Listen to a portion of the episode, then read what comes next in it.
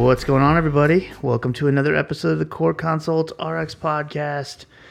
And we're here with our long-lost buddy A J again. He's back. Yes. And from A J. His cruise. Hello, hello. I made it back from Soviet Russia. Well, okay. I don't think you were there, but okay, that's fine. He was. On I didn't know they did cruises there. Yeah, that's cool. I didn't know it was still Soviet.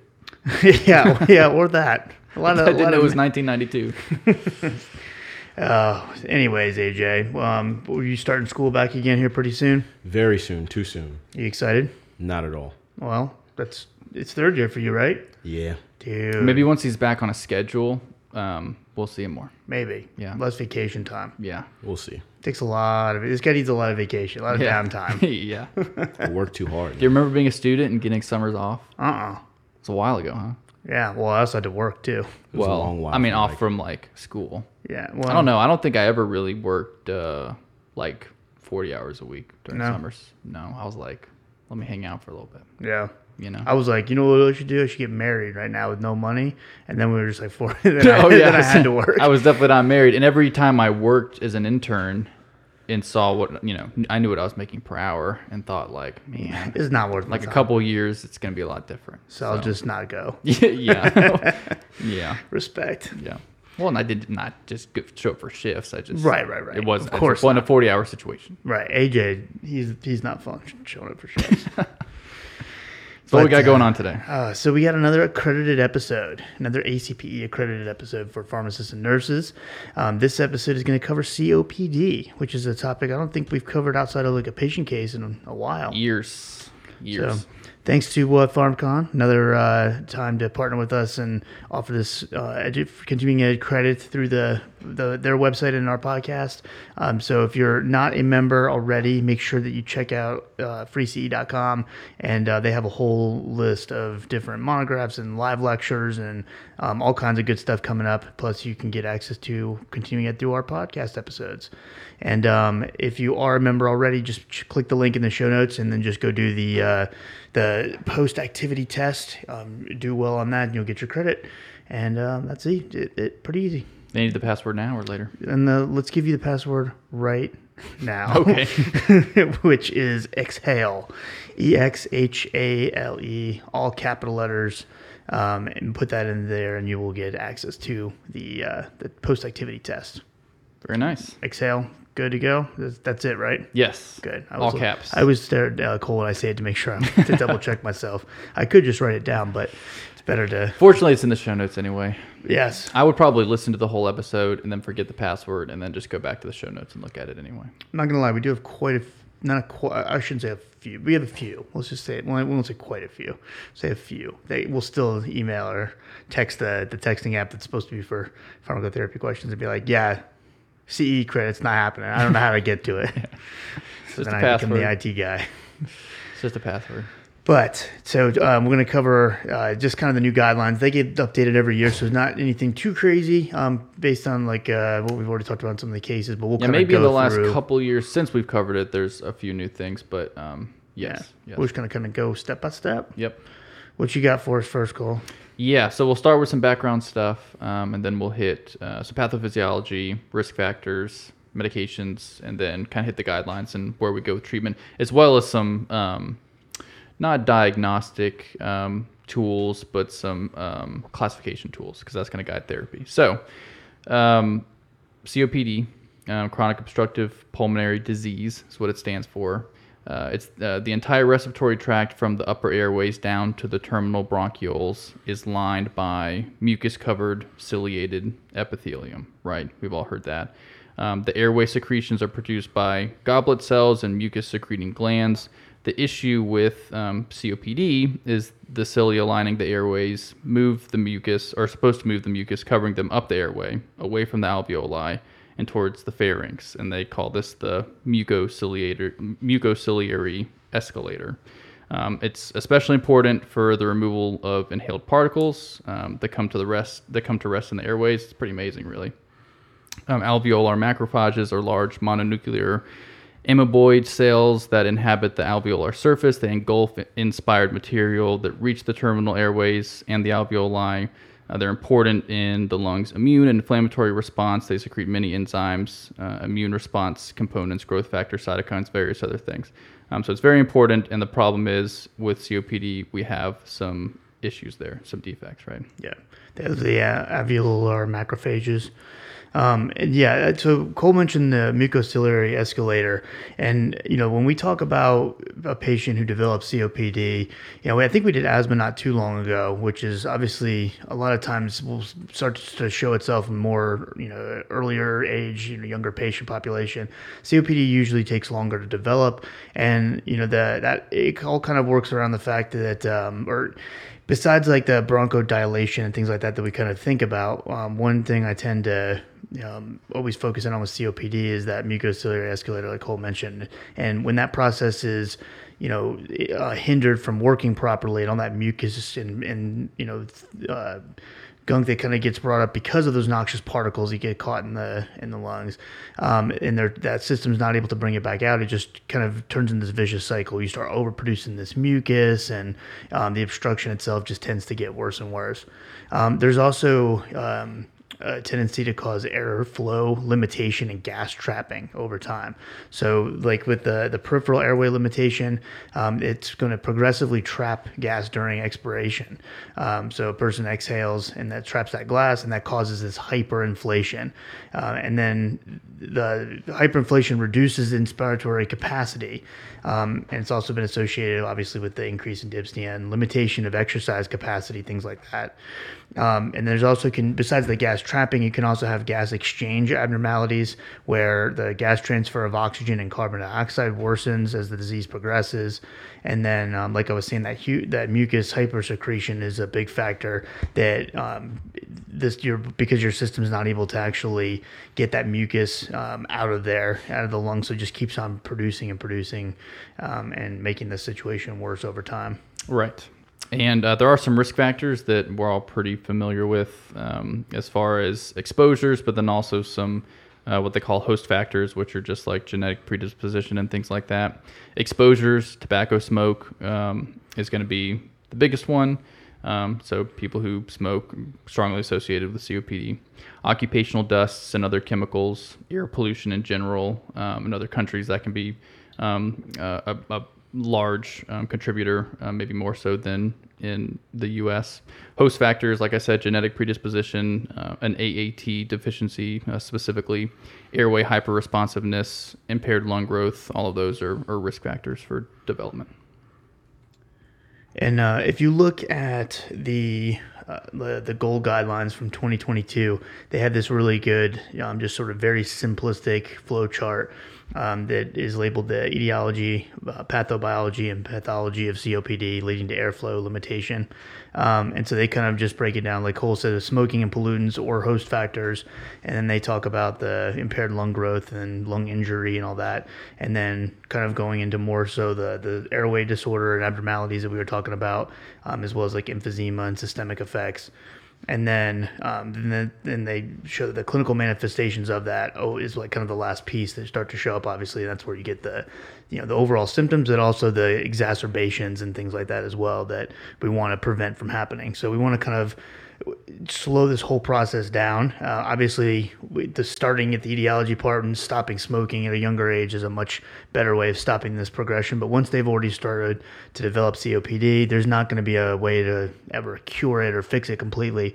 But we want to slow the process down and get them to uh, a, a quality of life that is good as possible um, and reduce that air, airflow limitation as much as we can. Right. Uh, and before we get there, um, di- C O P D does have to be diagnosed, and the primary um, way to do that is with spirometry. Um, there are some indicators that can point you in the direction of C O P D that might say, okay, we need to um, consider C O P D and perform spirometry for this patient.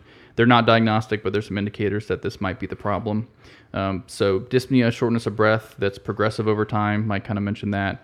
It's characteristically worse with exercise, and it's persistent.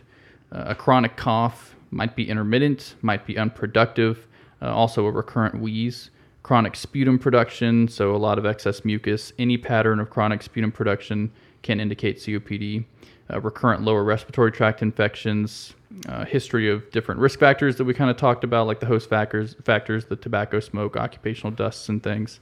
Uh, also a family history of C O P D um, or childhood factors like low birth weight, childhood respiratory infections. Those can increase your risk even long-term. And this is kind of specifically, um, you're thinking individuals over forty years old, um, because like Mike said, it tends to happen in, in older individuals um, uh, and progress over time. Now, um, Cole mentioned chronic cough, and I think that's a big uh, kind of key differential um, part to, to pay attention to. Uh, and it is important also to realize, though, that uh, a chronic cough can happen from various um, origins, though, too. So just to kind of things to keep in mind when we're talking about other causes of like chronic cough and things to kind of have as part of your differential diagnosis when you're going through this process, and um, probably before you push to to have them undergo spirometry. But um, you know, asthma can cause uh, intrathoracic chronic cough. Same with like tuberculosis or lung cancer, um, left heart failure as well, um, or any kind of like interstitial lung disease. And then uh, extrathoracic origins of a cough could be things like chronic allergic rhinitis, um, postnasal drip syndrome, um, also obviously like um, gastroesophageal reflux um, or medications that can induce it, such as A C E inhibitors is a classic example. Um, so the, one of those things that uh, we want to make sure that we've done a really good, you know, kind of history on the patient, make sure that we we know all the different potential reasons, especially if the cough is on top of the dyspnea. It's kind of like what's keep pushing us more towards the uh, um, the, the diagnosis of, of C O P D. Um, we should kind of make sure that we've accounted for some of those other little things, like, you know, we might not think about, like uh, acid reflux isn't a big one when someone's worried about C O P D, but make sure you've kind of gone through all those that could be making it worse. Right. Uh, so the next few things we'll talk about are classification, and the GOLD guidelines emphasize this pretty heavily because this is what they use to Uh, drive therapy decisions. So there's their overall uh, classification of airflow limitation severity, so the GOLD um, classifications one through four. Um, then uh, we'll talk about the um, M M R C grades, and as well as the CAT score. All of those are um, going to help us guide therapy, and those are um, indicators for um, how poor, how bad somebody's dyspnea is, as well as what their quality of life is. I'll just talk about the GOLD guidelines um, real quick, but uh, in um, there's GOLD one, GOLD two, GOLD three, and GOLD four, and all those are associated with mild, then moderate, then severe, then very severe. Uh, GOLD one would be an F E V one greater than eighty percent uh, of what they predict. GOLD two would be fifty to eighty percent. GOLD three would be thirty to fifty percent, uh, and GOLD four would be less than thirty percent. F E V being the um, forced expiratory volume uh, in one second, I believe, which is why it's called mm-hmm. the F E V one. Um, and they will use a um, a device uh, to to measure that and give you the GOLD grade. Yeah. So as far as like interpreting spirometry, things like that, um, the first thing we would want to get, like Cole said, the F E V one, and then also the F V C, um, which is like the maximum volume of air that can be exhaled, exhaled after taking a deep breath in. Um, they'll they'll get a um, a ratio of those where they'll look at uh, basically F E V one divided by F V C and see whether it's below seventy percent or not. If if it is below seventy, that means there's an obstructive defect there. Um, if the F V C by itself is less than eighty percent, um, that means that it's a pure obstruction versus like a hyperinflation, you know, combined obstruction type of things.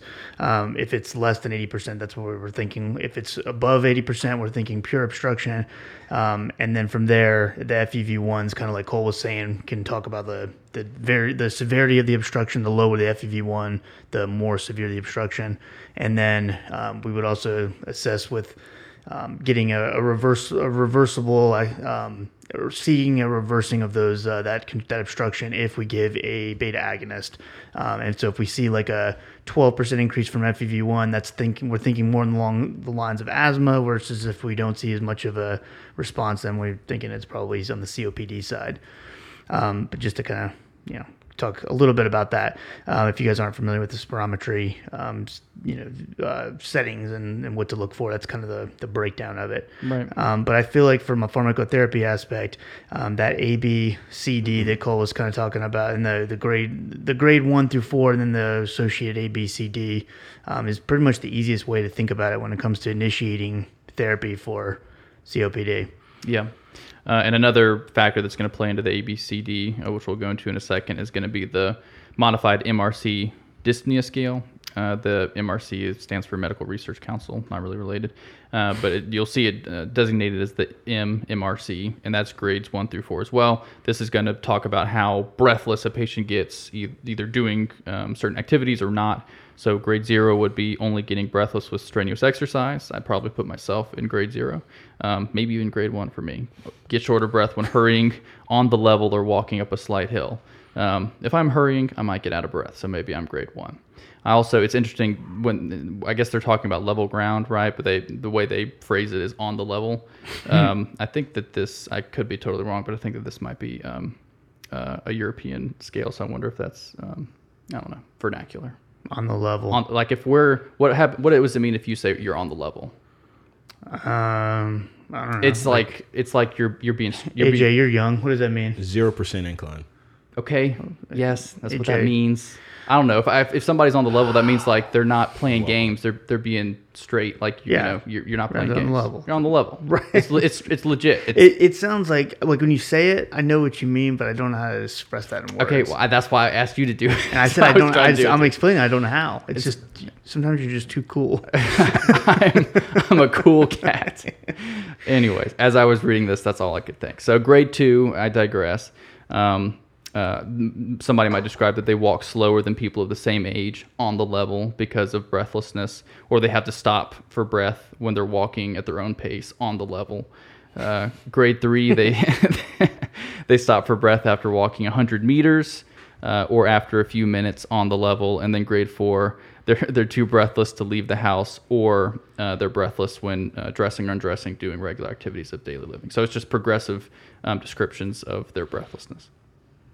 And then you already mentioned the CAT score or CAT assessment. Yes. Yes. And that's more quality of life related. Yeah. So a series of questions related to quality of life. But you definitely need both of them because it's going to help when you determine which therapies we're going to start with. Yes.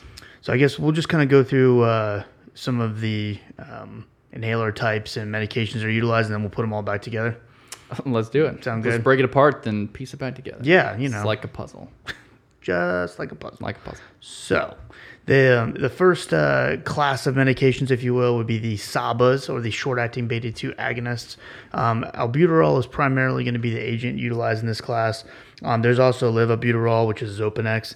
Um, you're not going to see that one utilized as often. Um, it's just one of those things that uh, the cost and the proposed benefit benefit of it is one of those things that's probably not really worth the the difference, and most people end up just doing fine with albuterol. But um, this is considered like the rescue inhalers. Now, you heard us probably harp on the Symbicort as the rescue inhaler, or basically an I C S formoterol with asthma. That is not at all the case with C O P D. Nope. So for those of you who get those two confused, C O P D, we do not under any circumstances use Symbicort or Dulera or any of the formoterol-based LABA I C S combos as rescue inhalers. We're still using the albuterol-based products. Yep.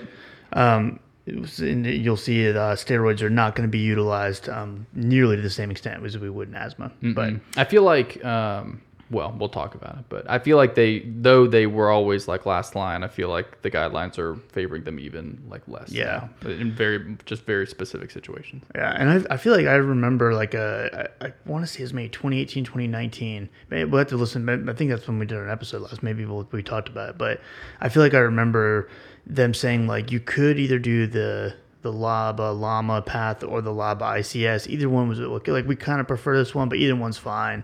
I, I think, think they've gotten a lot more. I think that was kind of I remember that being a big update, but probably around twenty eighteen, twenty nineteen yeah. was them switching to say like no more definitive, more definitive. Yeah, yeah. So um, as far as the rescue inhaler, though, the albuterol or, or levabuterol, um, we're thinking about, you know, the onset can be within a couple minutes, um, the peak thirty to sixty minutes with a duration around four to six hours. Um, it's basically just working by binding to those beta two adrenergic receptors, um, which is going to increase the cyclic A M P levels, and uh, that's going to cause that bronchial smooth muscle relaxation and inhibit the, the release of uh, immediate hypersensitivity me- mediators from mast cells and things like that. Um, adverse effects, and this is obviously going to become more of a uh, are a bigger deal, I would say, if the patient is overusing their rescue inhaler, um, which can be a very good indication that we need to use uh, better methods of controlling their, their symptoms. But yep. um, adverse effects, nervousness, um, anxiety, tremor, tachycardia, palpitations, cough, hyperglycemia are all things that could potentially be um, a result of overusing the, the albuterol. And they, they're adverse effects, but um, a lot of times we don't see these kind of issues until the patient's using them more than they need to. Right. Um, we have a uh, another short-acting agent as well, short-acting muscarinic antagonist. So SAMA is how you'll see it designated. Um, ipratropium uh, is the one. It's, it's branded as Atrovent. It's typically used in C O P D, um, but occasionally used off-label in asthma exacerbations. Uh, if I see that, it seems like it's always combined with it's the DuoNeb, the DuoNeb, yeah. right? Um, the onset's very uh, quick, within minutes, but generally by itself, it's considered less effective than the SABA. Um, so probably only for um, patients who may have had an issue with a SABA in the past. Uh, the peak is at two hours, duration's four to six hours. It has some side effects as well. Dry mouth, uh, itchy or scratchy throat, a bitter taste. But yeah, it's an option and can be combined with the albuterol. So it'd be a SABA plus SAMA, albuterol ipratropium. Um, that's branded as the Combivent Respimat. Uh, it's one inhalation four times a day, uh, up to four times a day, uh, or the nebulized option, like we said, the DuoNebs. Um, and the combination has been shown to be superior to either one alone as far as improving F E V one and symptoms as well. Yeah, so if you like using the combo is kind of like the ideal situation if you can get the insurance to pay for it. Yeah, I feel, feel like, like I see that most often. The DuoNeb, like with patients have. Well, I guess I'm thinking more of an exacerbation. Yeah. I'm thinking of that. Yeah, if you need a the, need the nebulizer for sure, but like but a rescue. The, yeah, the last couple of times we've gotten patients on the Respimat, like the actual Combivent Rescue Mat, um, we had to show that they had used albuterol first, yeah. and then we're still having issues. But I mean, it kind of makes sense though because from a C O P D standpoint, you need that. that bronchodilation, but um, the SAMA, you're also, you're getting some dilation, but you're also getting that uh, anticholinergic effect. Yep. And that mucus hypersecretion is a big problem. So yep. it makes sense to have a SAMA on board.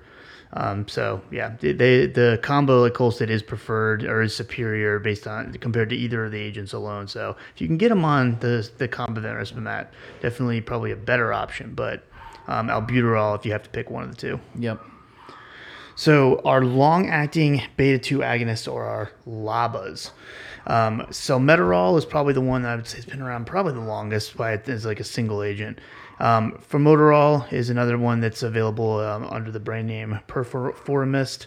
Uh, indacaterol is our Arcapta in the in the Neohaler device, which is the worst device of all time. um, olodaterol is uh, the Streverity Respimat. Um, then if you guys aren't familiar with that Neohaler that I'm making fun of, it's another one of those like kind of like the Spiriva HandiHaler was, where you put the capsule in mm-hmm. there and puncture it, and that's to breathe in the contents of the capsule. Why do you think they would do it that way? Is it is is it because they could? I mean, I don't see why they couldn't just use a dry powder discus, probably, and it would be better than doing a capsule. It's probably way cheaper to make. Think so? Probably. Okay. I'm sure like once you get that. That's true. You know, when you're talking about millions and millions of units, it's probably, even like I the see. Advair discus is probably like. Yeah, because then they can keep their device and just use new um, capsules, capsules and, yeah. as opposed to having to have a new device each refill. You're right. But it's about it's money. Unbelievable. Somehow I don't, th- I bet you that this isn't like not much cheaper. I, it, as far as from a patient's perspective, it's yeah, probably, probably an insurance perspective, like they're probably. It's not like they're going to get like some deal on the Neohaler, you know? Yeah, they should because it's a piece of junk. I know. Um, but uh, these are all um, labeled with a bo- uh, U S box warning to uh, warn patients about the risk of increase in asthma-related death um, if used without an I C S. Basically, that does not apply to our patients here because it's C O P D. So we harped on this big time when it comes to asthma patients. We never ever use a LABA without an I C S. That is not the case with um, C O P D patients, just so there's no confusion about that. We're not going to induce asthma-related death in a patient that does not have asthma. Right. Um, uh, and you can use a LABA by itself without an I C S. Um, or with a combo with a LAMA or something else in C O P D, but you can use it by itself. There's, it's not an issue. And then the adverse effects would just still kind of mimic those of uh, the albuterols um, with maybe a little bit more um, of a chronic onset, but nervousness, tremor, tachycardia, all that good stuff. But it's a good point um, because it, it kind of helps me remember. LABA is one of the first line-ish options for C O P D maintenance, but last line option for asthma, and it kind of mm-hmm. you know kind of reverses them in my mind. Yeah, well, and I think it, it makes sense too from a um, when when you're trying to like think through the the I C S in general. I feel like it's just like anytime I can stay away from that, from asthma, I'm always I definitely that always pops into my head is like, you know, let's stay away from I C S as much as we can. Or I'm sorry, with C O P D. Yeah. And I think so when these th- type of things come up and I see like a, a combo of a LABA and an I C S, I'm automatically, my first assumption is I hope that's not a patient with C O P D, because yeah. that means they didn't they didn't do a very good job of right.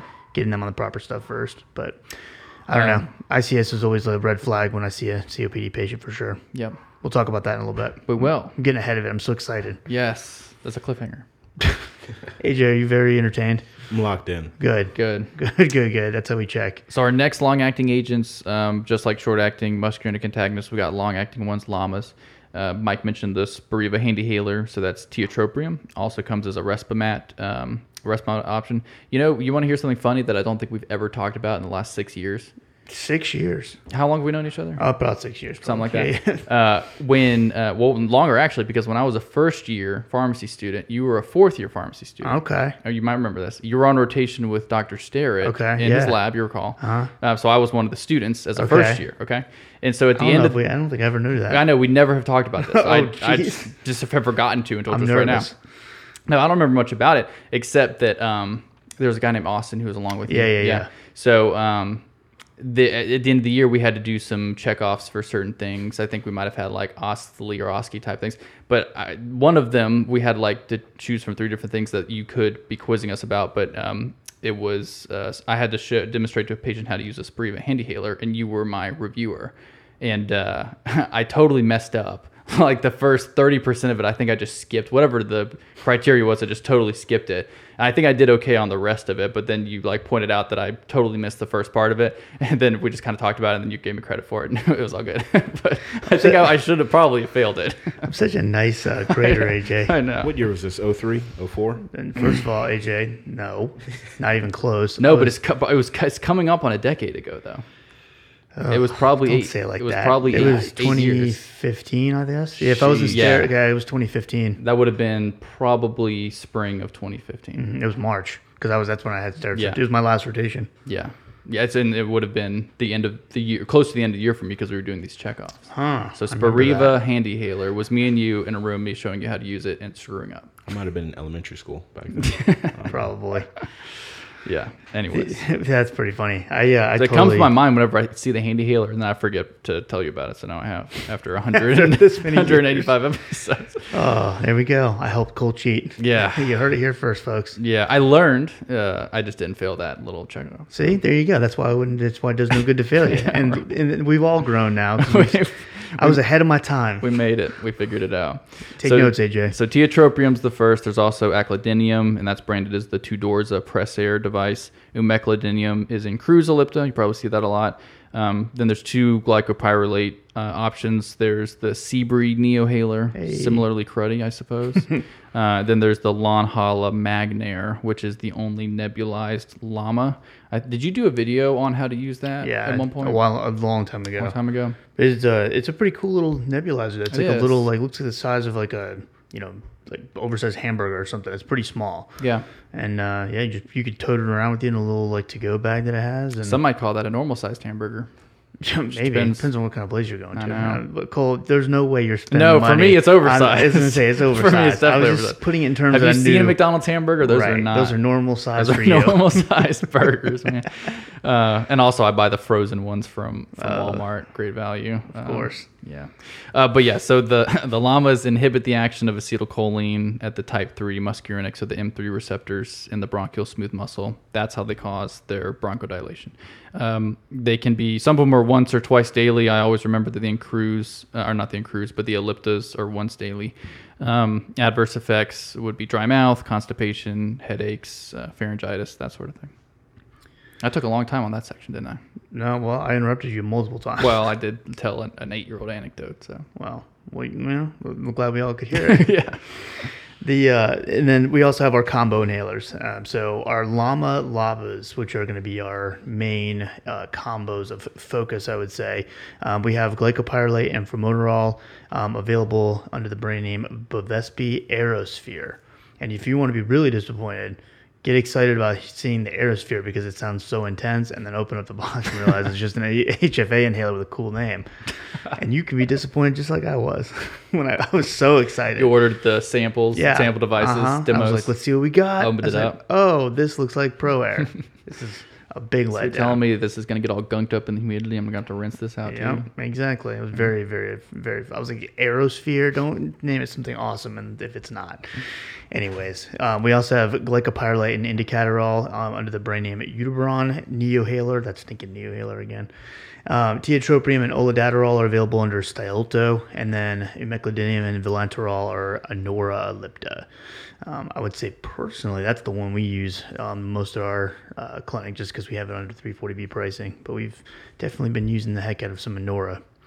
Um, and then we have our combination inhalers that I was just kind of uh, making fun of a little bit when it comes to C O P D, but the I C S LABAs, those are still there.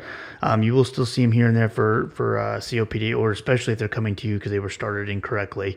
Um, you may see patients on these, but uh, we have like Symbicort, uh, which I just said make sure we do not use for a rescue inhaler, but you could still technically use it as a um, control or maintenance inhaler um, if the person had needed an I C S. Uh, you could also use the Advair, um, which is fluticasone and salmeterol, and then there's Dulera, um, formoterol and mometazone, and then the newer fluticasone furoate formulation mixed with vilanterol's Breo Ellipta. Yes. Um, well, since we're telling stories from a long time ago, this mm. is the Breo Ellipta. Every time I see that drug, I remember uh, 'cause my wife did her grand rounds when, and that was so she was a year ahead of me, right? So mm-hmm. that was when she did grand rounds. I had never, you know, I hadn't done mine yet, so it was like that was a big deal. She was getting that knocked right. out and stuff. You know, it was just a lowly third year, and uh, I remember. Um, Wirt had asked her about, like, she'd done some patient case that she had made up, and Wirt was trying to... Doctor Wirt? Yes, Doctor Wirt has been, uh, was was grading her, and he was basically trying to get her to, say, the study that had come out that we're going to mention, um, but she just got completely fl- flustered.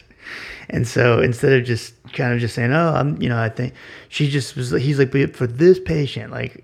What what inhaler like would be maybe better than the one you were talking about? And she goes, I don't know, but I like Breo. And so I was joking with Doctor Stare later on. I was like, man, she basically told told uh, Doctor Ward that, you know what? I don't give a crap about what the evidence says. I like my drug. I like Breo. She just full on panicked, but it was it was really funny. That's he, what her he, topic was. Yeah, but it was on Breo, and he was trying to get her to pick tiotropium over Breo. Was it a new was, drug back then? Yeah, it was like. When it first came out, but it was just hilarious that, and then she just is like not having it. She's like, I'm no. not trying to be questioned about my patient base.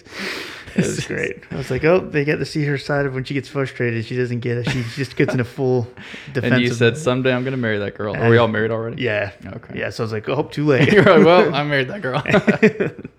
Yeah. Every time I see Breo, I think about that. That's good. That's all right. Good. Let's let's put this all together now and talk about how we're gonna start someone on therapy. Yes. Um, so I will, there's a very nice little synopsis, um, image on the GOLD guidelines website. So check that out. I'll try not to confuse you as I just very briefly walk you through it, but Mike mentioned the A B C D classifications. That's ultimately where you want to get. And that's going to give you an idea of where we want to, um, go with therapy.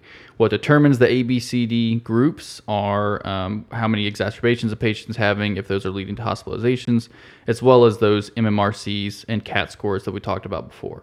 Interestingly, the GOLD one through four does not apply here. That's just more for uh, evaluating severity in a different way, but this will um, take into account the things I just mentioned. So group A would be a patient who is having um, zero to one moderate exacerbations that don't lead to hospitalization, and they have a low M M R C and CAT scores, zero to one and less than ten respectively. But basically this is at the lowest tier of severity.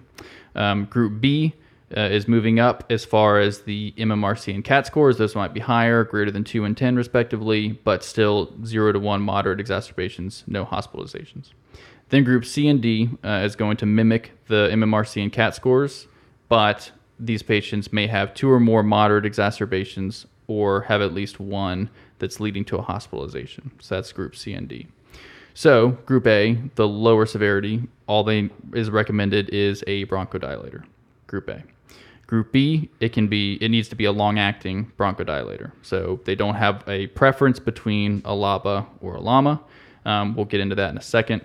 Group C, uh, they recommend a LAMA specifically. And then group D, a LAMA, or if they're highly symptomatic, uh, like a CAT score greater than twenty, a high CAT score, a LAMA plus a LABA, or if their eosinophils are greater than three hundred, an I C S plus LABA, and we'll get into that a little more in a minute as well. Yeah, and just to mention as well, like when we when he when Cole says group A and he talks he says the bronchodilator, they're talking about in that case like an albuterol or the Combivent Respimat. I think that sometimes it gets confusing. Um, the reason they specify the long-acting bronchodilators because that's the true like once you know you're where you're scheduling it every single day. The group A, um, the bronchodilator that just kind of arbitrarily mentioned, that's like the as-needed group right. still. So we don't necessarily need a controller yeah. in that. Instance. Exactly. So just to kind of make sure that that you know goes is is very clear for everybody, and then you will continue using that as a rescue inhaler um, while the patient is uh, you know moving into or if, if they are on group B or C or D or whatever at initiation, you'll start them on a controller and then give them a rescue inhaler as well. Yeah. yeah.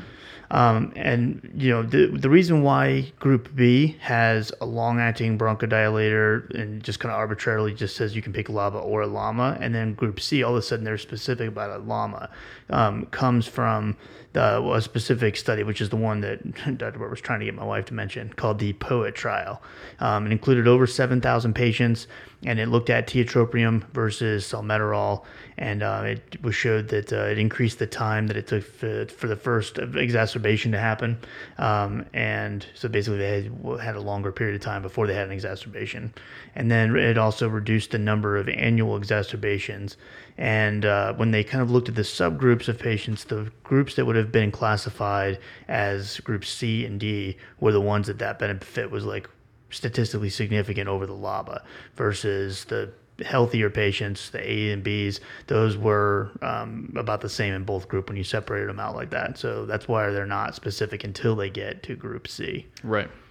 Which, um, though, in a patient who may progress, I mean, you know, a yeah. LAMA kind of makes sense because... They might. Yeah. You, I tend you to go with to LAMA. Instead of having to switch them, then they can just be on yeah. LAMA. But um, yes, and I did want to touch on, we kind of mentioned how the um, I, the corticosteroids, the I C Ss, have kind of fallen, um, not out of favor, but that just it's, they're only effective in specific groups. So I'm going to kind of mention who those might be and maybe some groups not to, to use them in. So um, ideally in combination, um, you're saving them for more of last line after the LAMA, LABA combo. Um, there's certain situations where you could use the LABA I C S, but um, not always ideal. Uh, there's strong support for I C Ss if they have a history of hospitalizations um, for exacerbations, uh, despite their appropriate long-acting bronchodilator maintenance therapy. Um, they're still having greater than two moderate exacerbations per year despite their uh, maintenance therapy. Their blood eosinophils have to be greater than three hundred, and um, history, it hel- it's helpful to have a history of or concomitant asthma because we know that I C Ss can be more effective in asthma. Um, the might could consider it in a patient with one moderate exacerbation per year with eosinophils one to three hundred, not as strong of evidence. And then they recommend against use if there's repeated pneumonia events, or if their eosinophils are less than one hundred, uh, or if they have a history of mycobacterial infection, you would recommend against the use of an I C S. I, I think the episode that we did a while back where we talked about C O P D, um, the patient came in and was on a, uh, was on a LABA I C S, I think it was Advair, and when we looked back at his chart, realized that he had had pneumonia like four times yeah. over the past couple of years. So it's just an example of like improper I C S LABA combos being used in C O P D. Yeah, um, definitely not in, unless they're indicated. So uh, if if you learn nothing else in this episode, make sure you get that down. So now that uh, that four-quadrant algorithm that Cole was talking about is the initial pharmacological treatment. Um, at that point, um, you're you're basically, you know, that's our starting point. We're not going back to that table anymore. I think that's something also that gets kind of confusing. Um, at this point, we're kind of looking up uh, or looking down to the follow-up pharmacological treatment, um, which obviously if the patient um, has either dyspnea or exacerbations on despite being on the initial therapy, we're probably going to need to escalate. And those are the two ways that we kind of pick a path, so to speak, would be dyspnea or exacerbations. Those are the two things we would target um, as far as advancing therapies or adding therapy to it. Um, and then, so we would want to figure out which direction we need to go. And then if the patient is experiencing both of those, then we also could, uh, or we will just kind of go down the exacerbation route, and um, which will also help with dyspnea as well. Um, but the dyspnea is basically, if, we, if we're starting from that path, we're thinking along the lines of, okay, the patient is either on a LABA or a LAMA from their initial treatment. So the next step ideally is going to be just the combo of whatever one they're not already on. So if they're on a LABA, just add a LAMA and vice versa. Uh, and so they're on the LABA-LAMA combo therapy. And you can even, if they're on a, when inhaler is a single mono agent, you can um, switch them to a combo. All of the, all the inhaler types have their own mm-hmm. um, version of combo LAMA LAMAs. Um, now, if a patient is on a LABA I C S, let's say, like if they were started on that um, inappropriately from the onset of their diagnosis, um, or if they've had like whole set history of uh, pneumonia or something like that, lack of response to I C S, then instead of just adding the LAMA to that and then continuing the the triple therapy, you could at that point consider switching from a LABA I C S to the proper LABA LAMA and go from there. Um, at that point, uh, unless the patient again has like the glaring reason to be in an I C S, um, we would the and they're still having dyspnea despite the fact that they're on a LABA LAMA, we want to consider um, switching the inhaler device itself. Uh, it could be an Ellipta device, which a lot of people like, but maybe the dry powder is not something that they can actually inhale into the lungs, and we need to switch to like a Respimat or something. Or maybe there's something else going on. Maybe they have some kind of heart failure or some other thing that's compounding the the symptoms of, you know, of dyspnea in general. But um, don't just automatically think, okay, LABA LAMA's not working, let's just jump to I C S yeah. and combo. Consider maybe switching to a different device and things like that first. Right. Uh, and to further support um, what Mike has been reiterating, the LAMA-LABA versus LABA-I C S, there is an important trial in the um, pulmonary world, the FLAME trial. three thousand three hundred patients. Uh, it was a LAMA-LABA, which was indacaterol and glycopyrrolate, versus a LABA-I C S, which was salmeterol, fluticasone. The LAMA-LABA was um, uh, overall better. It decreased annual rate of exacerbations more, decreased time to first exacerbation more, and then there was less change in the F E V one from baseline uh, during their study period, which was week fifty-two. So that's the last time we'll say not to start with LABA-I C S. Yeah, and I think I actually had that, that thing that I gave you I think is actually wrong. It's, it should be increased time to first exacerbation. Oh, yes, yes, yes, yes. Yeah, yes. I actually, I, Not, yeah, I decreased said, annual rate of exacerbations, increased time to first exacerbation. I yes. said uh, cola for failure on that one. um, but so, okay, so that, the dyspnea side of things is what we just mentioned. And then exacerbations is the other side of the puzzle. Um, if the patient is complaining of, of exacerbations, um, it's kind of just like with dyspnea, we would start with whatever they're on initially, LABA or LAMA, and then we would add on the other agent that they're not. Um, if unless their eosinophil count was above three hundred, then we would think about an I C S. Once they have the LABA LAMA and they're still having exacerbations, um, if their if their eosinophil count is above one hundred, so we give a little bit more leeway there at this point. Um, if it is one hundred or more, um, then we can go to the triple therapy. So um, you know, whether it's combo therapy or adding on the I C S. Uh, if that's not the case, so their eosinophil count is less than one hundred, um, we're not just going to add it on for the heck of it. At that point, we're going to assess um, whether or not they could be a candidate for oral therapy, and there's a couple of them that we can choose from. Um, there is uh, roflumilast or Daliresp, which is um, the uh, an oral agent that is utilized for someone who's already on LABA-LAMA therapy or LABA-LAMA-I C S, and their F E V one is still less than fifty percent, and they also have chronic bronchitis. They have both of those things. They could be a candidate for um, roflumilast. Yep. Um, and we'll come back and talk about that individually in a second. But uh, the other option would be a patient um, to be on scheduled azithromycin orally. Um, specifically, if they're a former smoker, they're more prone to um, developing an H-flu infection of pneumonia. And so the azithromycin is thought to help with that, along with uh, the inf- anti-inflammatory properties of azithromycin as well. Um, so that can be an option is, you know, much as the antimicrobial stewardship community, I'm sure, would not be per, you know, pleased with that. That is uh, sometimes done. I will I will say that's probably the most controversial thing um, on here as far as the recommendations, though. Yep. But um, I can talk about roflumilast. Yeah, you want to give some more details about roflumilast? Yeah, so Daliresp is the brand name. Uh, it's a P D E four inhibitor, phosphodiesterase four inhibitor. So um, that's always going to affect cyclic A M P. So it increases cyclic A M P levels, leading to a reduction in lung inflammation. They're five hundred microgram tablets. It's taken once a day. Um, there can be issues with um, the liver, so it's contraindicated if they have moderate to severe liver impairment. Can cause some side effects like diarrhea, weight loss, appetite suppression, trouble sleeping. Um, it doesn't have mortality benefit as far as its data goes, but it does decrease uh, exacerbations. Um, and it might be considered, kind of like Mike mentioned, in um, uh, patients with an F E V one less than fifty percent, uh, and they have chronic bronchitis. I think the, the weight um, loss part of it is a big deal with this patient population, because at this point, a lot of the patients are having issues with like muscle wasting and things like yep. that. Um, and so that's something that we tend to not worry too much, because that's like a warning with like Wellbutrin and things right. like that too. It's but, like, oh, weight loss, they might yeah, like that. Yeah, exactly. Not, not really. Not in this patient. In no. fact, we were going, we were actually considering using this in a patient um, a week or two ago, and um, because they were not a candidate for an I C S and they were already on a N O R A and still having issues. And uh, the problem is the patient weighed like one hundred fifteen pounds. Yeah. And there's just no no sense in potentially putting them further at risk for, uh, for malnourishment and stuff. Yeah. So, but it's one that I feel like we gets overlooked very quickly. People mm-hmm. just automatically assume we're going to jump to triple therapy. Yeah, yeah. Um, drug reps, the drug reps like to tell you about that. yeah, you know, triple okay. therapy Tri- option. Trilogy, guys. So uh, there's two uh, combo products. If you were going to go the I C S, LABA, LAMA triple combo, you can get all of them in one um, drug. So Trilogy Ellipta is like like Cole just mentioned, is the vilanterol, the umeclidinium, and the fluticasone furoate. So once a day Trilogy, very convenient um, if you are going to go that route, but it's you know a little pricey and. You got to get it covered by the insurance and all that good stuff. And then they also have formoterol, fumarate, glycopyrrolate, and budesonide uh, is the Breztri Aerosphere. Again, don't get too excited when you hear that inhaler. Cause is that the newer not, one? Not as cool as, uh, yeah, that's the newest one. Yeah. So um, Aerosphere, very big disappointment still, but triple drug therapy nonetheless. It's nice to have them all in one inhaler. It sure would be. I'll tell you what. Um, so with C O P D, uh, there are many instances where a patient may need supplemental oxygen. We're all very familiar with um, individuals who have to have oxygen tanks uh, used.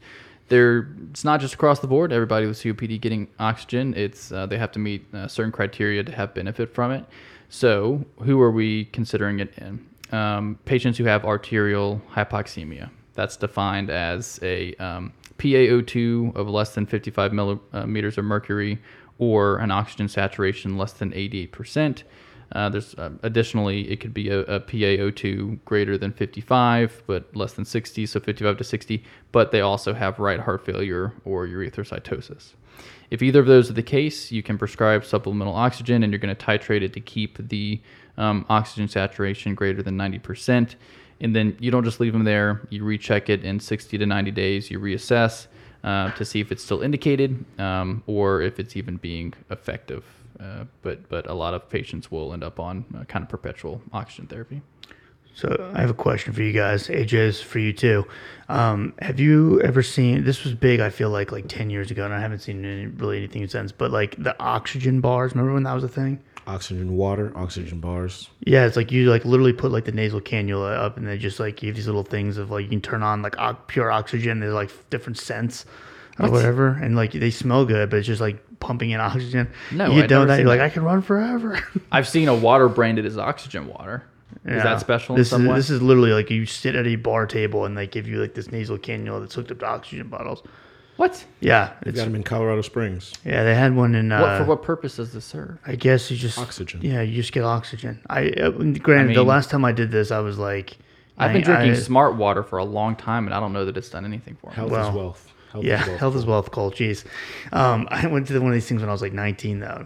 So I was, you know, I was an idiot nineteen-year-old. And they were like, oh, it's like fifty bucks here. And I was like, but it's free out there. You just got to go breathe. But it's not pure oxygen yeah, out there. Just, yeah, that's like the, they gave me the whole lecture about it. And of course, like an idiot, I was like, I'm going to try this. Got and oxygen in a can now as well. It's pretty much just, I saw that when I was in Colorado. You breathe, because for people like me who can't breathe at all at elevation, you just get a. I've seen that for like, air in your, for athletes and whatnot. Yeah, I've yeah, seen. Exactly. It's only for athletes. That's why I had one. That's why I was using, utilizing one. Anyways, Then, um, it's, then it's on the level. Yeah. Oh, no, that's back. New catchphrase. All right, so um, that's pretty much the uh, the whole breakdown of like C O P D management, of you know the the maintenance management of drugs, and we're going to touch on exacerbations real quick, but let's just run through it one more time just to make sure, because we've been told that we need to summarize more. At least some emails have said so. So um, initial treatment, we're looking at the their modified M M R C, their CAT score, and then we're getting a, a history of their exacerbations or hospitalizations. That's going to help us determine which of the four quadrants that the patient goes into, group A, B, C, or D. That's our initial treatment. Once we figure that out, we start them on therapy. Follow up, you know, three to six months, whatever it may be, mostly probably three months. Um, if they are not controlled, they're still having symptoms, specifically either having dyspnea or they are experiencing exacerbations. Then we're picking a path, and we're most likely adding on the LAMA or LABA, whatever was not started first. Um, and then after that, we're assessing whether or not they need an I C S. Uh, if not, then we can consider, uh, for our exacerbation patients, we can consider Daliresp or roflumilast. For our dyspnea patients, we can also make sure we don't forget to, if they're on a LABA, LAMA, it's not working still, so consider switching to a different inhaler device, or uh, you know, doing another differential diagnosis to see if something else could be going on.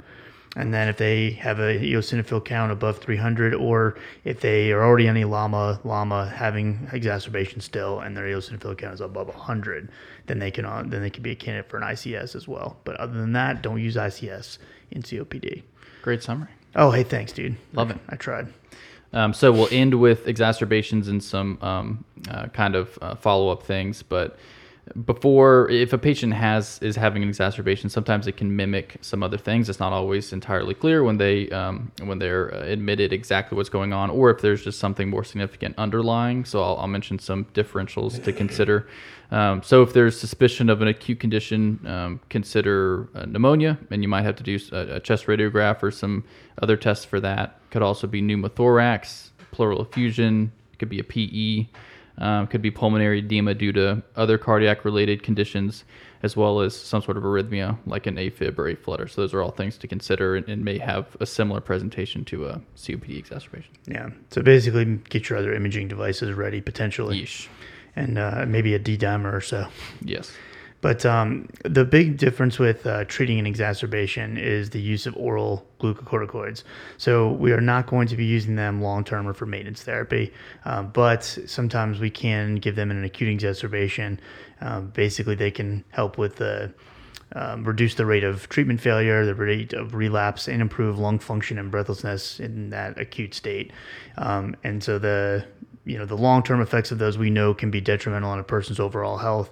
Um, and so we're not doing them continuously after the fact when they get you know discharged. But while they're inpatient, uh, it's not uncommon for them to get steroids, and um, just make sure that they get stopped when they're leaving. Don't let them leave them five milligrams a day of prednisone. Right. Sometimes do they continue it for a few days after, or is it always right when they discharge? Um, well, I guess when I say discharge, I'm more so talking about, like, don't let them get a whole month's right, supply okay, right. kind of thing. Yeah, yeah, I'm sure if it's a couple days after, that's right. fine, but just don't let it, leave it on their open meds. Right. And you have different goals with an exacerbation versus maintenance therapy, right? So acutely, we want to relieve their dyspnea first thing. So you're giving a SABA plus or minus a SAMA, so that's where the DuoNeb nebulizer comes um, into play a lot in the uh, in the hospital.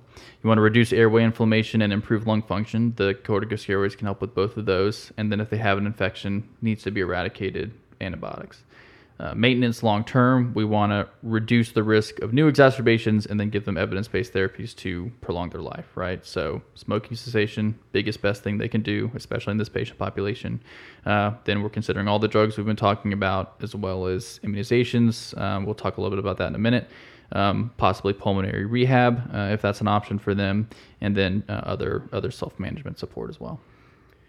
And uh, I will mention that our sponsor, Pearls, um, the app has a very nice um, management of C O P D, the twenty twenty-two GOLD guidelines summary that they have. Uh, they have a very nice infographic along with some drop-down boxes that have summaries all packaged up nicely in their app. Um, so they're our sponsor of the podcast. And so if you have not checked them out yet, go uh, to www dot pearls, that's P Y R L S, dot com, slash core consult Rx. Sign up for a free membership. Check out the app, see what you think. You get some free charts and things like that.